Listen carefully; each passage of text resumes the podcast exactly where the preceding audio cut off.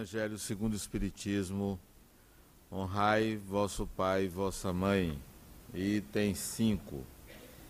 Quem é a minha mãe e quem são os meus irmãos?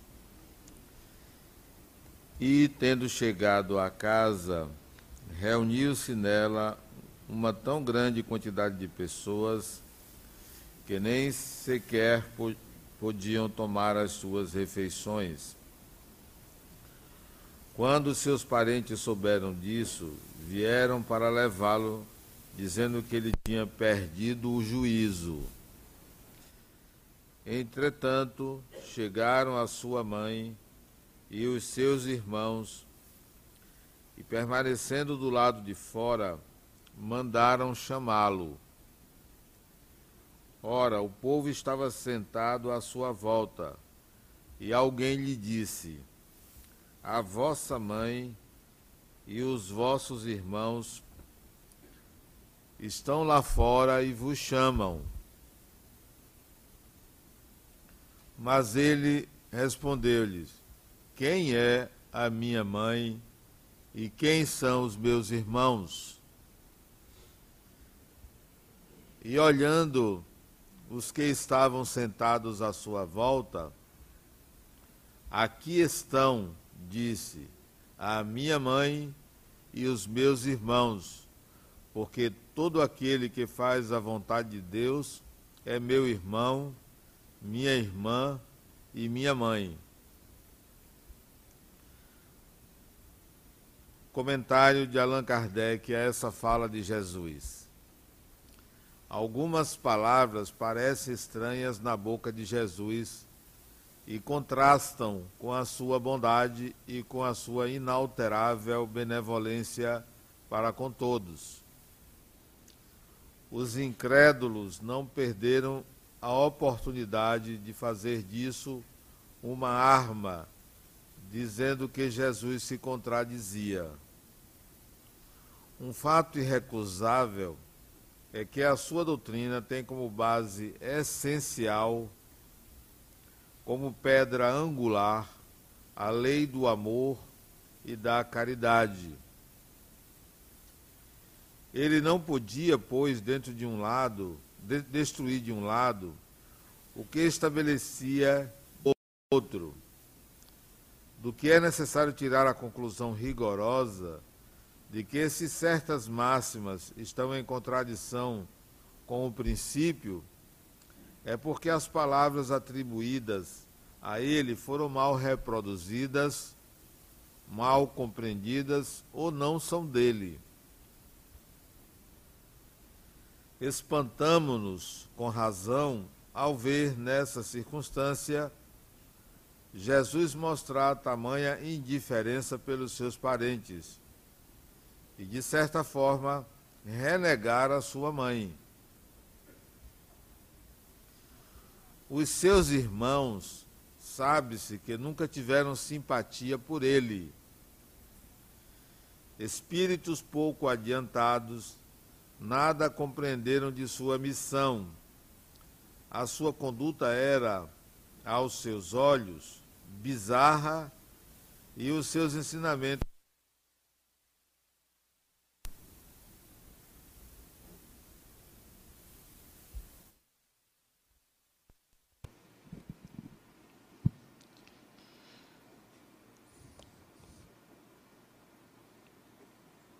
De maneira alguma, pois não havia nenhum deles entre os seus discípulos.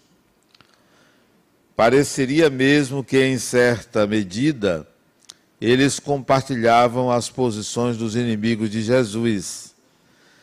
É certo que o recebiam mais como estranho do que como irmão quando se apresentava na família. E João diz claramente: que eles não acreditavam nele. Quanto à sua mãe, ninguém poderia contestar a sua ternura pelo filho, mas é preciso convir também que não parece que ela tivesse uma ideia exata da sua missão, porque nunca se soube que seguisse os seus ensinamentos nem que dele desse testemunho, como fez João Batista. A solicitude materna era, nela, o sentimento dominante. Quanto a Jesus, supor que tenha renegado a sua mãe, seria desconhecer o seu caráter. Um tal pensamento não podia pertencer àquele que disse: Honrai vosso pai e vossa mãe. É preciso, portanto, procurar um outro sentido para as suas palavras quase sempre veladas sob forma alegórica. Jesus não desperdiçava nenhuma ocasião de dar um ensinamento. Aproveitei então a que a chegada da sua família lhe proporcionava para estabelecer a diferença que existe entre o parentesco corporal e o parentesco espiritual. Diante dessa leitura, é importante entendermos que, além dos laços de sangue, além da filiação, além das nossas relações domésticas, familiares, existe uma relação espiritual entre nós. Temos vínculos que transcendem a família. Embora isso não seja motivo para que nos afastemos dos nossos familiares, mesmo daqueles que não nos sejam simpáticos. Somos espíritos imortais e todos vinculados a um mesmo Criador. Então somos irmãos nesse sentido. Ninguém é obrigado a amar ninguém. Nem um filho é obrigado a amar os seus pais, nem os pais são obrigados a amar seus filhos. Nem irmãos são obrigados a amar um ao outro. Mas devemos respeito, gratidão por aqueles que, no mínimo, nos deram corpo, os nossos pais por piores que eles sejam, nós temos o dever de gratidão e a consciência de que ser pai, ser mãe, ser filho, ser irmão, ou qualquer que seja o laço de parentesco, é circunstancial, pertence a essa encarnação. Seu pai, sua mãe, não será sempre seu pai, sua mãe em outras encarnações. Esses papéis podem se modificar, podem se inverter. Ou não acontecer mais aquele tipo de relação. Às vezes nos encontramos com o espírito numa encarnação e só vamos encontrá-lo 500, 600 mil anos depois, ou não reencontrá-lo. Nós não estamos sempre vinculados a uma mesma família consanguínea, ou a um mesmo clã ou grupo de espíritos. Isso varia muito. Eu me lembro de uma amiga que me contou recentemente de um sentimento de rejeição à mãe dela embora nunca demonstrado, mas no íntimo ela não gostava da mãe dela. Não havia sequer uma simpatia, nada na mãe dela lhe atraía a um vínculo, não gostava de sair com a mãe, não gostava sequer de ouvir a mãe nas conversas, mas sempre respeitou a mãe não brigava com a mãe. E a mãe, por outro lado, com ela, muito carinhosa, muito afetuosa, muito cuidadosa com todos os filhos e principalmente com ela, porque a mãe nutria uma simpatia muito grande. E ela me contou Isso, e eu já ouvi essa história contada por outras pessoas que também às vezes têm o mesmo sentimento, mas que ao longo do tempo conseguem reverter. E ela não conseguia reverter esse sentimento. Ela tentava se aproximar da mãe, forçava às vezes sair com a mãe, mas não conseguia. Ela já estava com 40 anos e tinha dificuldade, essa era uma grande dificuldade na vida dela. Casada, com filho, mas não conseguia resolver essa situação interna. Um dia, ela resolveu fazer uma oração pedindo uma ajuda. Rodrigo, por favor. Rodrigo? Por favor, retorne à sua cabine. Pediu ajuda espiritual para resolver essa situação. Como fazer? Deitada em sua cama, começou a orar para pedir como se aproximar da mãe, como ter pelo menos uma simpatia pela mãe dela. Era muito difícil para ela isso. E sem o querer, ela adormeceu. Era uma tarde de sábado, isso recentemente. Ela adormeceu. E conscientemente se viu numa casa de madeira e que para ela a época era o começo do milênio, do primeiro milênio. Talvez o ano 350 depois de Cristo. Ela se viu como um homem dirigindo-se a esta casa de madeira. E ela portava, ela, ele, um homem, ela se via como esse homem, ela portava um pedaço de madeira. E adentrou a essa cabana, essa casa de madeira, empurrou a porta e viu uma mulher sentada a uma mesa, comendo alguma coisa. E esse homem, ela, dotado de muita raiva àquela mulher, se dirigiu a ela, que foi tomada de um pavor muito grande diante daquele homem que entrava naquela cabana, e ele, com a madeira, com um pedaço de madeira, bateu nela e enfiou no coração dela aquela madeira, matando-a. E ela disse que sentia, sabia que estava deitada na cama, mas ao mesmo tempo se via naquela cabana matando aquela mulher. Naquele momento em que ele bate na mulher e enfia a madeira no coração dela,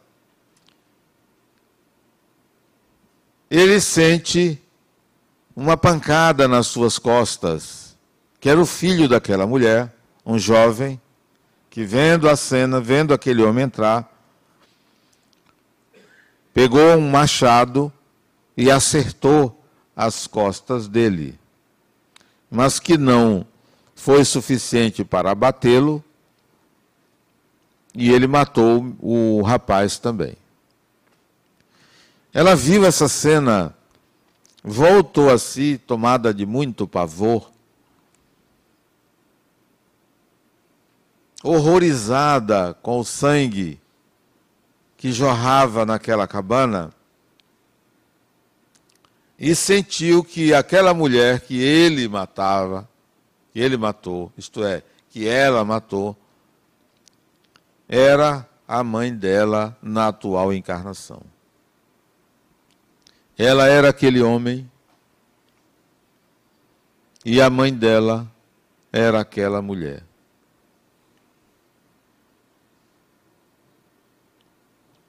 Algo que aconteceu há quase 1.700 anos atrás. Ora, se alguém deveria ter uma raiva, era a mãe da atual encarnação pela filha que, como homem, a assassinou. E ela me contou essa história e eu fiquei analisando o que pode ter acontecido. E agora, na atual encarnação, ela disse que nutria raiva semelhante pela mãe. Me perguntou: o que fez minha mãe no passado para que eu tivesse tanta raiva que dura até hoje? Não que hoje ela tem vontade de matar a mãe, não tem vontade de matar a mãe. Não que a raiva daquele homem tenha a mesma intensidade da rejeição que, que ela tem à mãe. Mas ela me disse: minha mãe deve ter me feito algo muito forte para que eu matasse aquela mulher. Refletindo sobre a história dela, algo aconteceu em encarnações posteriores que fez com que a mãe do passado perdoasse aquele homem e que aquele homem ainda não perdoou aquela mulher. Essa história real pode nos levar ao entendimento do que se passa nas nossas relações do presente. Embora não saibamos o que aconteceu lá atrás, mas seus sentimentos de privilégio por alguém ou de rejeição gratuita, como é o caso dela, a mãe dela, uma rejeição gratuita, porque a mãe é super carinhosa com ela, nunca lhe fez nada nessa encarnação esses sentimentos têm razões de ser. Qualquer suposição, ah, fomos inimigos do passado, ou eu devo ter feito isso ou feito aquilo, não contribui para a compreensão do sentimento. Porque no caso dela, não havia suposição nenhuma até porque ela não acredita em reencarnação. Ela não é espírita, nem católica é. Está mais para ser à toa do que ateia. Não suponha nada. Não crie fantasias em relação ao passado. Não se apegue a informações doutrinárias de que é possível isso, é possível aquilo. Não. Quer ter a experiência de contato com o seu passado, é preciso um processo de interiorização, de reflexão, de oração, de meditação, de regressão é muito mais do que uma vaga ideia de quê?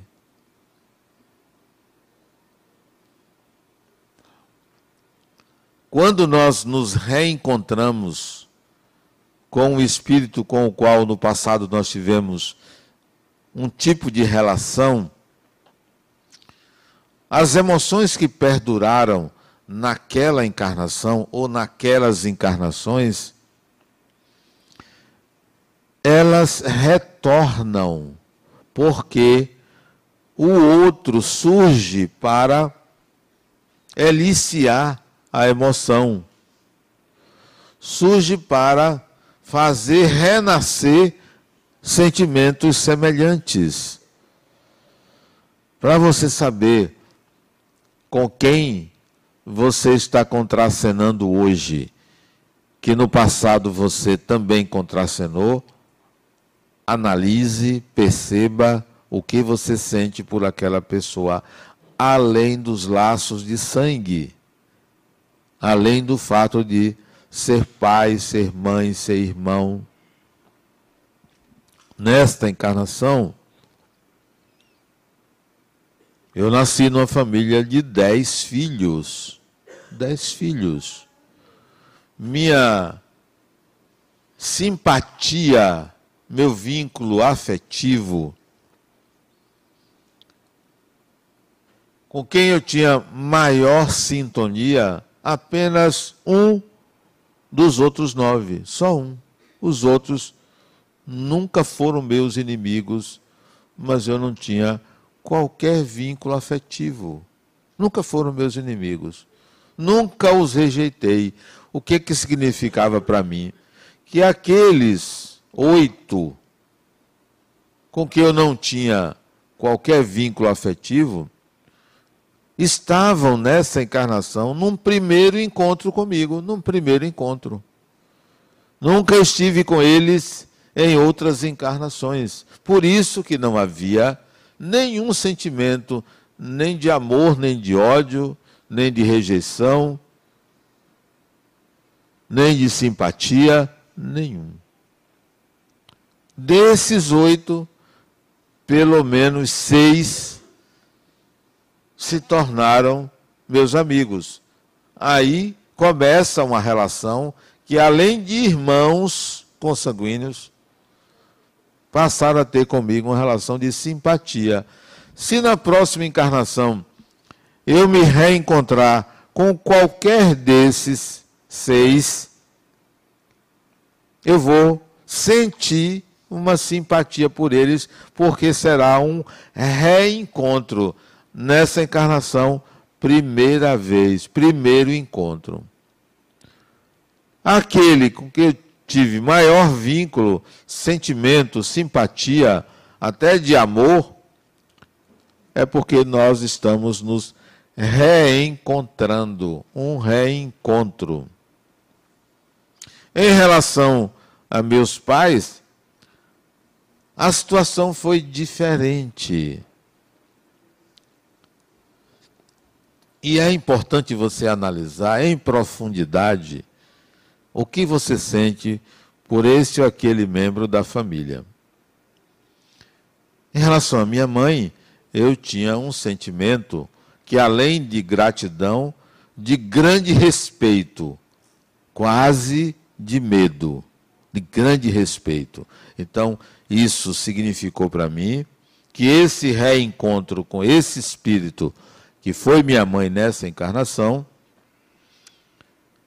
se deu em cima de um outro encontro no passado, onde ela teve provavelmente uma função hierárquica sobre mim, um poder sobre mim, porque eu reconhecia esse poder dela sobre mim e tinha até um certo receio, mas não um medo por ela ter me feito alguma coisa, mas um respeito pela posição hierárquica espiritual dela. Já meu pai foi diferente. Um amigo para mim. Para mim, ele era um grande amigo. Meu pai me ensinou a ler aos três anos de idade. Eu já lia aos três anos de idade, ensinado por ele. Um grande preceptor. Então, para mim, era um grande amigo, meu pai. Mas ele me via estranhamente de uma forma diferente. Como é que meu pai me via? Desde criança ele me tomava a benção. Benção, meu filho. E eu, benção, meu pai. Eu dava a benção a ele. Era interessantíssima a relação. Sempre meu pai, sempre. Ele tinha dez filhos, sempre ele dizia: tudo é para ele tomava dos outros irmãos e me entregava. Se eu dissesse, eu quero isso, um brinquedo, dê a ele.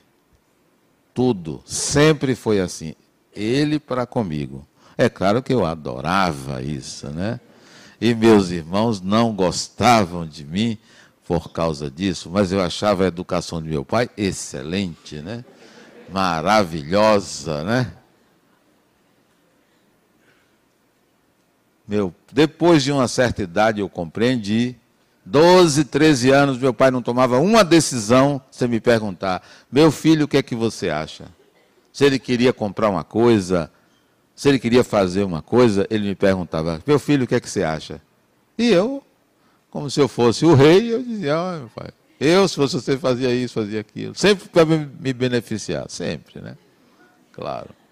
Essa era a relação dele comigo. Quando ele queria me chamar a atenção, ele tinha todo o cuidado para me chamar a atenção. Todo o cuidado. Uma vez, eu era menino, vejo que são laços de sangue e laços do espírito. Eu era menino, devia ter meus seis, sete anos no interior, e eu fiz uma traquinagem. Sempre fui muito traquina, um menino muito ativo. E minha mãe não gostou. Minha mãe batia em todos os filhos, era uma coisa maravilhosa. Aquela... Mas era, uma, era bater assim com carinho, né? Doía, mas. Eu fiz uma traquinagem, só que ela estava parida com meu irmão caçula no colo, que era um bebê, ela não podia me bater. Aí falou para meu pai: bata nele porque ele fez isso, fez aquilo. Meu pai não podia desobedecer à mulher, porque senão apanhava. Me botou entre as pernas dele e começou a bater. E eu a chorar. Só que ele batia na perna dele. E eu chorava. E minha mãe ficava então satisfeita com a surra, que não doía, não acontecia, porque ele não tocava a mão em mim para bater. Esta era a relação desses espíritos no, no contexto da atual encarnação. Isso significa que isso estava trazendo de volta como eram as relações do passado. Então, observe como você se relaciona com pai, com mãe, como eles se relacionam com você e tire as suas conclusões. Observe que existem pessoas fora do círculo familiar com as quais você tem relações muito mais fortes do que com aqueles que nasceram na mesma família. São retornos, são reencontros. Observe as relações tensionadas, difíceis, complicadas balizam você quanto às suas necessidades. Se você tem um irmão difícil com você, ou você com ele, é um estigma para você aprender a desenvolver melhor aquele tipo de relação. Essa amiga minha, a relação dela com a mãe, difícil, dela com a mãe, não da mãe com ela. A relação dela com a mãe isso significa a inabilidade dela como filha. Isso significa que ela tem algo a aprender. Toda pessoa no seu caminho que se torna difícil para você é um símbolo das suas dificuldades, das suas inabilidades, mesmo que seja provocado pelo outro é sua inabilidade, é sua dificuldade. Tudo que acontece com você lhe pertence, porque ninguém é capaz de entrar na sua vida se não haja um convite. O convite é feito pelo seu mundo interior, o convite é inconsciente, você atrai aquilo que lhe pertence aquilo que diz respeito ao seu mundo interior. Significa dizer que a ampliação dos laços de família é fundamental para o espírito garantir boas relações no futuro. Se você reencarna e encontra uma família difícil, o difícil é você. Ontem eu fui procurado pelo Ministério Público, pedindo auxílio para o atendimento a pais adotivos. O Ministério Público, segundo uma resolução do Conselho Nacional de Justiça, tem que estar presente nas adoções. Tem que ser ouvido. Se um casal quiser registrar uma criança, então o Ministério Público tem que ser ouvido. E o Ministério Público procurou a Fundação La Harmonia, na minha pessoa, para ver em que ponto a Fundação pode contribuir para estar presente também nessas adoções, a partir de uma escuta psicológica para ver se de fato existe vínculo afetivo entre os pais adotivos e a criança, se existe um vínculo que justifica a adoção. E principalmente em adolescentes de 12 a 18 anos. Saber se de fato aquele casal pode registrar como filho aquele adolescente. Que na, qual é a natureza do vínculo? E é possível observar nestes casos de adoção que o vínculo dos pais com os filhos é um reatamento de um vínculo do passado. É um retorno do filho, da filha, ao convívio com os pais, para recomeçar uma encarnação onde esse vínculo seja equilibrado, natural, afetivo, amoroso. Portanto, todo adotado, seja aquele que é filho de uma prima, de um primo, de um irmão, de uma irmã que ficou órfão ou foi abandonado, todo adotado renasce não merecendo uma família biológica, não tendo uma família biológica, exatamente pela dificuldade no passado de manter uma família biológica. Reencarna sem direito a essa família biológica, indo buscar a adoção. Nada acontece ao acaso, nada é de graça. As circunstâncias em que você nasce, o pai que você teve, a mãe que você teve, o irmão, a irmã, o tio, a tia com quem você convive, essa configuração, esse encontro desses espíritos, assim se dá, ou assim se deu, porque você,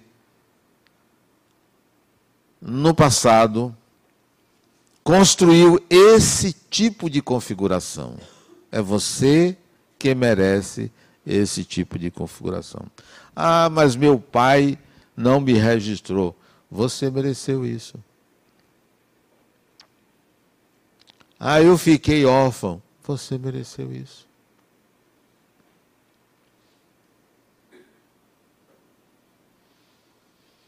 Ao caso de um rapaz que ele reencarnou numa família, pai, mãe, três filhos. Viajando de carro daqui para a Feira de Santana, isso tem 30 anos, o carro colidiu de frente com um caminhão, numa ultrapassagem perigosa, no tempo que era, não tinha pista dupla. Ele estava no colo da mãe, na frente. Antes de bater, a mãe se assustou, ele escorregou para os pés da mãe. Todo mundo desencarnou, menos ele. Sobreviveu. Ficou órfão de pai, de mãe, de irmãos. A família não era daqui, era de Aracaju. Até que essa criança fosse levada aos parentes, ela foi cuidada no orfanato. Não há substituto aqui em Salvador por uma orientação judicial. Então ele ficou órfão de pai, de de família. essa situação, esta configuração, se deve a como ele gerenciou família no passado, como ele viveu o núcleo familiar no passado, como você hoje considera os seus familiares, você vai merecer essa configuração no futuro. Portanto, aproxime, agregue família, harmonize família. São suas habilidades que estão sendo colocadas à prova. São suas habilidades. Sempre que você se encontrar numa configuração familiar adversa, difícil, é seu desafio harmonizar esse grupo. Ah, mas a culpa é de Fulano. Ok. Pode atribuir a culpa de quem for, mas é o que você merece. Ah, mas minha mãe me entregou a minha avó. É a situação que você merece. Resolva isso para que na próxima encarnação ou nas próximas encarnações você mereça estar num grupo de espíritos afins. Eu reencarnei numa família onde os espíritos não eram afins.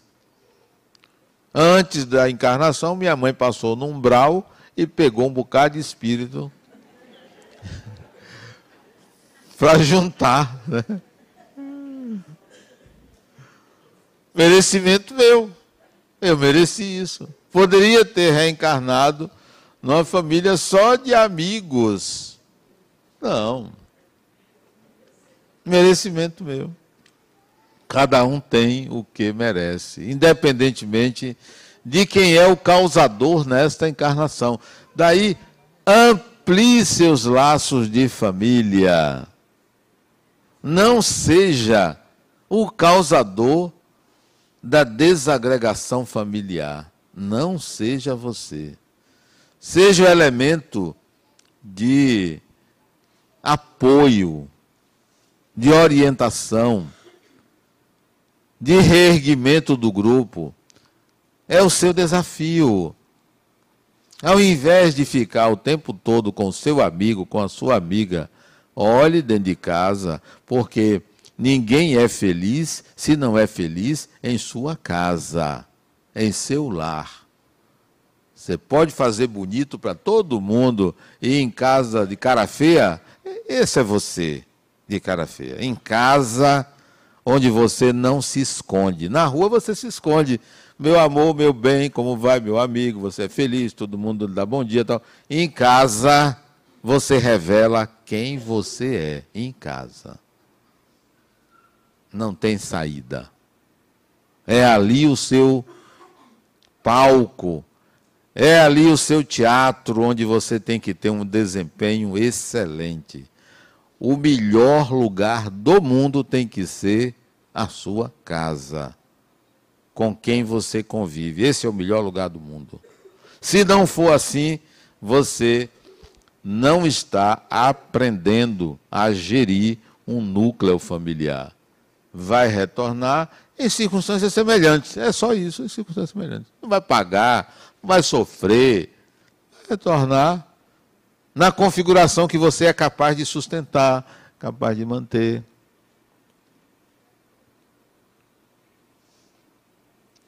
Nós somos espíritos, não somos pais, mães, irmãos, somos espíritos. Ser pai, ser mãe, ser irmão, ser filho, isso é circunstancial. Isso é um papel. Desempenhe bem esse papel. Dê o seu melhor nesse papel. Dê o seu melhor. Eu tenho três filhos. Costumo dizer a eles: eu tive três presentes. Vocês três são espíritos melhores do que eu. Isso eu mereci. Ter três filhos melhores do que eu. Quando você reconhece que quem vem depois de você é melhor do que você, isso é um presente. Não tive trabalho nenhum. Nenhum. Quem deu trabalho foi a mãe. Não tive trabalho nenhum. Nenhum. Minha filha chegava assim com um boletim, tudo nota vermelha. Minha filha, não se preocupe com isso, não. Esse é detalhe. Vamos viajar. Mas meu pai, eu tenho que estudar. Depois você estuda. Olha que pai fantástico. Isso. Depois, depois vamos viajar. Mas meu pai, vamos viajar. Vamos passear. Lá a gente conversa. Eu explico tudo isso a você. Era assim. Era assim. Esta que eu fazia isso. Não, minha filha, depois você estuda. Isso aí. Meu pai, estou mal. Que nada, minha filha, isso é só uma nota. Ela tinha uns 12 anos de idade. Nunca gostou de estudar. E o pai disse: Minha filha, isso não é um problema. Né? Eu lhe ensino coisas muito melhores. Esta menina, que nunca gostou de estudar, hoje, ela está dando aula. Ela tem um doutorado pela Universidade de Essex, na Inglaterra. Essa menina, doutorado. Pai não é doutor, ela é doutora. Por quê? Porque muito mais importante para mim do que dar um intelecto aos filhos é dar carinho e amor. Isso é muito mais importante para mim. Muito mais importante. Se você não fizer isso, você vai ficar distante do outro, né? Porque o que existe mais importante é quando o coração sente algo pelo outro coração e não quando alguém disciplina alguém. Ó, oh, você tem que fazer isso. Porque o que eu aprendi de meu pai não foi disciplina, foi amor, foi carinho, acolhimento, gratidão. Isso não é irresponsabilidade. Isso é reconhecer quem é o espírito que está ali. Porque eu sempre vi eles melhores do que eu. Melhores no sentido intelectual, no sentido, no sentido ético, melhores, muito melhores. Reconheça quem está com você. Não julgue o outro segundo parâmetros morais que inferiorizam a pessoa. Ah, meu pai, eu fiz essa coisa errada. Bobagem, minha filha, isso passa. Isso não é importante. O mais importante é ser uma pessoa ética na vida. Isso é que é importante. Seja ético. O que é ético? Coerência consigo mesmo. Ética é coerência consigo mesmo. Ética é quando você compatibiliza assim eu penso, assim eu sinto, assim eu ajo. Isso é ético. Agora, se você pensa uma coisa e faz outra, isso não é ético. Então, o mais importante é você ser uma pessoa ética. Meus filhos estão casados, tenho netos. São pessoas maravilhosas. Outro dia eu estava sentado com minhas duas filhas, são três, minhas duas filhas, sentado comendo. Aí eu disse a elas: Eu estou com saudade desta encarnação. Como assim, meu pai? Eu estou com saudade, já estou com saudade dessa convivência. Porque daqui a alguns anos eu vou desencarnar, mas já estou antecipando como é gostoso viver ao lado de espíritos como vocês. Que coisa maravilhosa é estar com vocês. Vou sentir saudade, mas eu já estou sentindo, porque é muito bom conviver com espíritos como vocês. Aí uma chora, meu pai, você está falando como se você fosse morrer. Vou, vou desencarnar, sim. Isso para mim é viver, do que ficar ali, não faça isso, não faça aquilo, você está errado. Que nada. Deixa o espírito errar. A pessoa tem o direito. Tem o direito de errar. Não, não deram a gente o direito de errar. Ah, eu quero o direito de errar. Eu quero o direito de ser eu mesmo. Né? Nós não devemos ser carrascos dos outros espíritos, nós devemos ser amorosos com os outros espíritos. Uma vez ou outra você pode falar de uma forma diferente, por incômodo interno, mas isso não significa que você deve estar sempre nesse papel de julgador, julgadora dos atos alheios. Sintonize com a amorosidade na relação com as pessoas com quem você vive. Aquela minha amiga vai passar o resto da encarnação analisando a sua raiva da mãe. O que quer que a mãe tenha feito no passado merece hoje a compreensão. Não traga o passado para o presente da forma como aconteceu, porque senão Você vai fazer julgamentos inadequados, transpondo no tempo. Eu não vou julgar uma criança segundo o meu senso de justiça, porque é uma criança, vou ter que ter é, compreensão em relação às limitações daquela criança. Seja na sua casa o fator de equilíbrio, não de desequilíbrio. Saia de posturas egóicas, egocêntricas, egoístas, para posturas mais altruístas, né, compreensivas e, sobretudo, amorosas. Transforme o ambiente familiar num lugar onde a psicosfera seja de equilíbrio. Né? Alguém está brigando, faça uma oração pelos dois. Oh, se entendo aí. Quando minha, minhas filhas vinham brigando, meu pai, ela me fez isso, abrace ela. Mas meu pai foi ela que. Perdoe ela, abrace ela, dê um beijo nela. Esse negócio de ficar brigando não tem valor nenhum.